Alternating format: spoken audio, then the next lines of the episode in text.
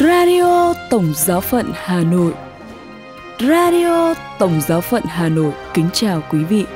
Mời quý vị nghe chương trình phát thanh hôm nay, thứ tư ngày 24 tháng 8 với những chuyên mục Tin thời sự và kế đến là chuyên mục Suy tư tản mạn. Bây giờ, mời quý vị nghe tin thời sự với những nội dung đáng chú ý sẽ có trong buổi tối hôm nay. Công bố logo chuyến tông du Kazakhstan Bốn nữ tu bị bắt cóc ở Nigeria được thả tự do. Bộ phim kỳ công về cuộc đời mẹ Teresa thành Calcutta ra rạp vào tháng 10 và người dân Nicaragua rước kiệu Đức Mẹ trong hoàn cảnh khó khăn. Sau đây là phần tin chi tiết.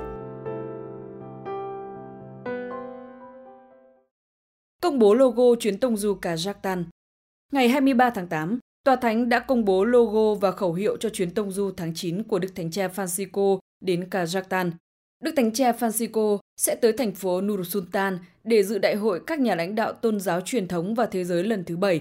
Khẩu hiệu cho chuyến thăm từ ngày 13 đến ngày 15 tháng 9 là sứ giả của hòa bình và thống nhất. Câu khẩu hiệu được viết bằng tiếng Kazakhstan ở trên và tiếng Nga phía dưới của logo. Đây cũng là hai ngôn ngữ chính của quốc gia Trung Á này. Logo có màu xanh da trời và màu vàng trong quốc kỳ Kazakhstan, với biểu tượng hai bàn tay tạo thành hình chim bồ câu và cành ô liu theo Vatican, hình trái tim trên cánh chim bồ câu tượng trưng cho tình yêu, thành quả của sự hiểu biết, hợp tác và đối thoại. Phía sau chim bồ câu, các đường kẻ xanh lam và vàng tạo thành cấu trúc Sanirak, biểu tượng kết tinh văn hóa và lịch sử của người Kazakhstan. Đây chính là phần khung gỗ đan nhau ở phần đỉnh hở của chiếc lều truyền thống tại quốc gia này.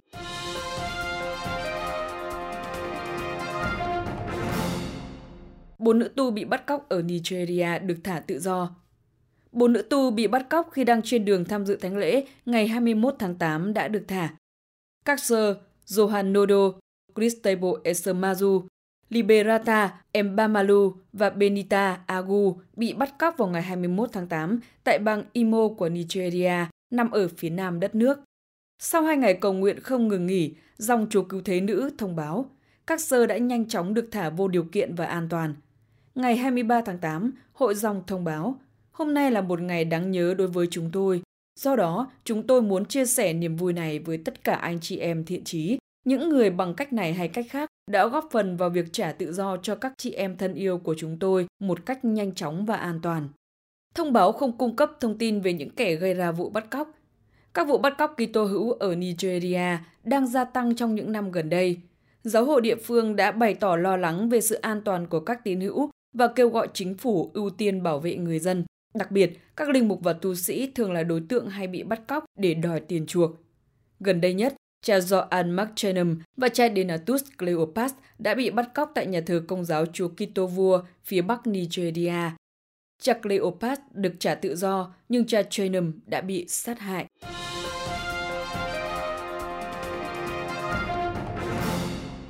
Bộ phim kỳ công về cuộc đời mẹ Teresa thành Calcutta ra rạp vào tháng 10. Bộ phim kể về cuộc đời Thánh Teresa thành Calcutta sẽ được công chiếu tại các rạp phim trên khắp nước Mỹ vào tháng 10 tới. Bộ phim có tên Mother Teresa No Greater Love do Hội Hiệp sĩ Columbus, tổ chức công giáo phục vụ huynh đệ lớn nhất thế giới sản xuất. Ông David Naglieri, đạo diễn của bộ phim cho biết, phim tài liệu được quay ở năm lục địa tiếp cận sâu vào hoạt động tông đồ của dòng thừa sai Bắc Ái do mẹ Teresa sáng lập. Một trong những phân cảnh yêu thích của đạo diễn trong phim bao gồm cảnh quay ở Kenya, nơi các nữ tu đang chăm sóc trẻ em bị khuyết tật và chậm phát triển. Ông Nagrieri nói, tôi nghĩ điều khiến bộ phim này trở nên khác biệt là nó xuất hiện 25 năm sau khi mẹ Teresa qua đời. Vì vậy, đây là bộ phim đầu tiên có cơ hội hoàn toàn thấm nhuần cuộc đời của bà di sản của bà và cũng đề cập đến một số thông tin và tiết lộ về mẹ Teresa sau này. Vì đạo diễn hy vọng bộ phim có thể khơi dậy lòng yêu mến đối với mẹ Teresa và truyền cảm hứng cho nhiều người trở lại đạo.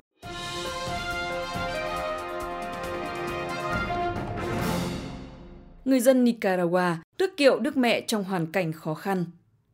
Ngày 21 tháng 8, hàng trăm giám mục, linh mục và giáo dân của giáo phận Leon, Nicaragua đã tổ chức cung nghinh Đức Mẹ Nhân Ái, bổn mạng của giáo phận. Cuộc rước được tổ chức trong bối cảnh giáo hội công giáo địa phương đang phải đối mặt với sự hoài nghi và bắt bớ.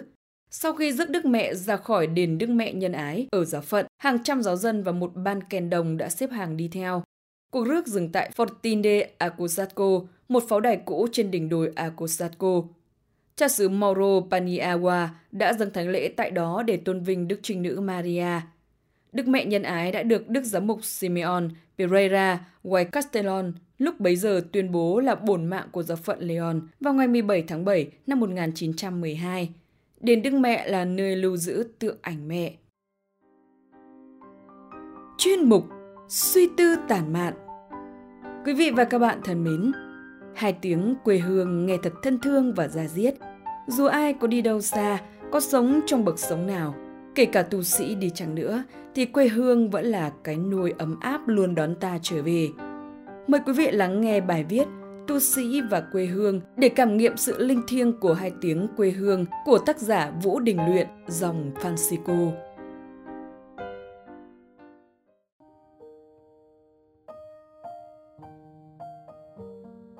Mỗi người chúng ta đều có một quê hương, nơi sinh ra và lớn lên. Khi trưởng thành, mỗi người chọn cho mình một nơi để sống và làm việc. Chắc chắn rằng quê hương ở trong ký ức mỗi người, nhưng vì cơm áo hay học tập mà chúng ta phải xa nhà, xa gia đình. Sau khi Sài Gòn gỡ bỏ lệnh giãn cách, mọi người ùn ùn kéo nhau về quê. Cũng có những người chỉ về khi có ba mẹ qua đời. Họ hy sinh tuổi thanh xuân của mình trong các đàn viện kín đó là những người đã đáp trả lời mời gọi của Chúa sống đời dâng hiến hay những tu sĩ đang dấn thân truyền giáo ở khắp nơi trên thế giới theo lời mời gọi của Chúa Giêsu.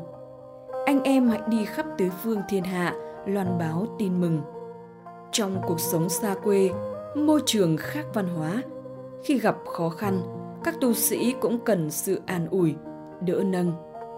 Một trong những nguồn an ủi lớn lao của họ là sự gắn kết với quê hương và gia đình.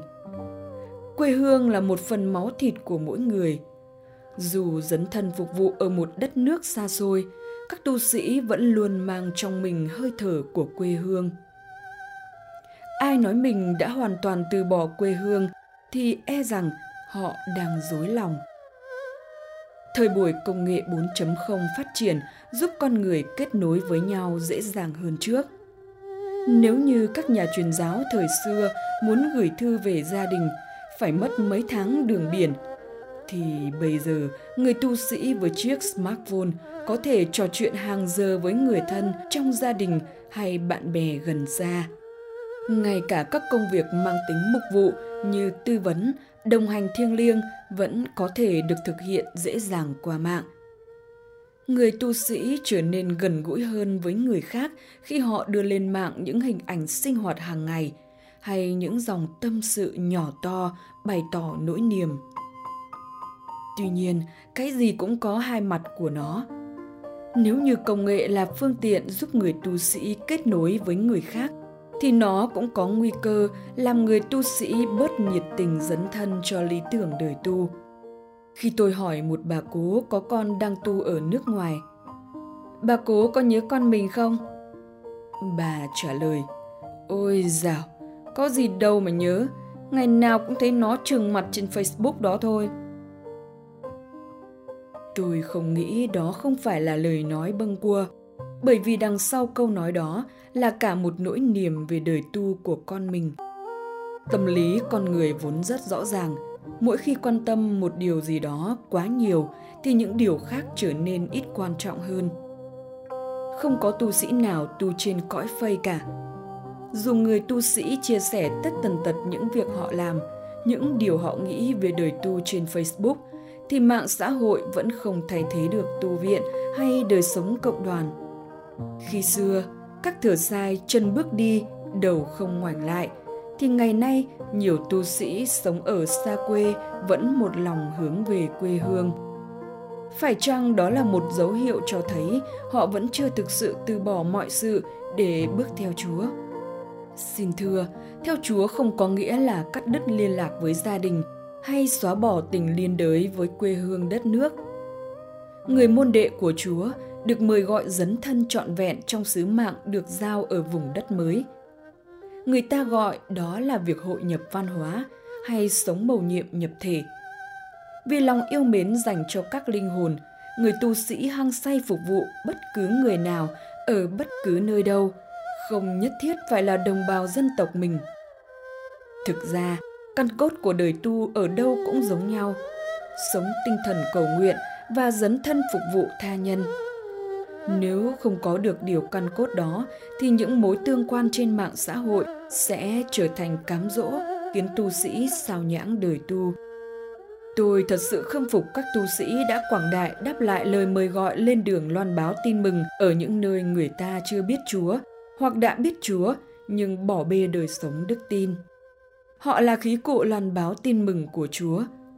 Họ phải chịu thiệt thòi không nhỏ về mặt tình cảm khi phải sống xa quê hương gia đình. Về mặt con người, họ không thể tránh được những phút giây yếu lòng, cô đơn, nản trí. Họ thực sự cần đến những lời động viên an ủi từ gia đình, bè bạn. Tuy nhiên, chính họ cũng phải tỉnh táo phân biệt giữa những nguồn an ủi lành mạnh và những cạm bẫy đến từ mạng xã hội. Họ cần đến những người bạn chân thành ở trong dòng hay ngoài dòng để chút bầu tâm sự. Họ cũng cần những tu sĩ lớn tuổi có nhiều kinh nghiệm làm vai trò linh hướng giúp họ vượt qua khó khăn. Họ nên tìm niềm vui trong công việc phục vụ của mình, dù đó là những hy sinh thầm lặng ít ai biết đến. Quan trọng nhất là họ phải khát khao mong chờ tìm được hạnh phúc trong tương quan thân mật với Thiên Chúa qua đời sống cầu nguyện cá nhân. Sứ mạng phục vụ của giáo hội không phân biệt màu da, sắc tộc. Đã chọn lựa đời tu là sẵn sàng chấp nhận đi bất cứ nơi đâu và làm bất cứ việc gì để danh Chúa được tôn vinh. Chắc chắn trong lòng mỗi tu sĩ xa quê, dù đang học tập hay làm việc, thì họ vẫn luôn đậm tình quê hương đất nước. Tuy nhiên, càng yêu mến quê hương thì khí chất của người Việt nơi người tu sĩ càng cần phải thể hiện rõ ràng hơn.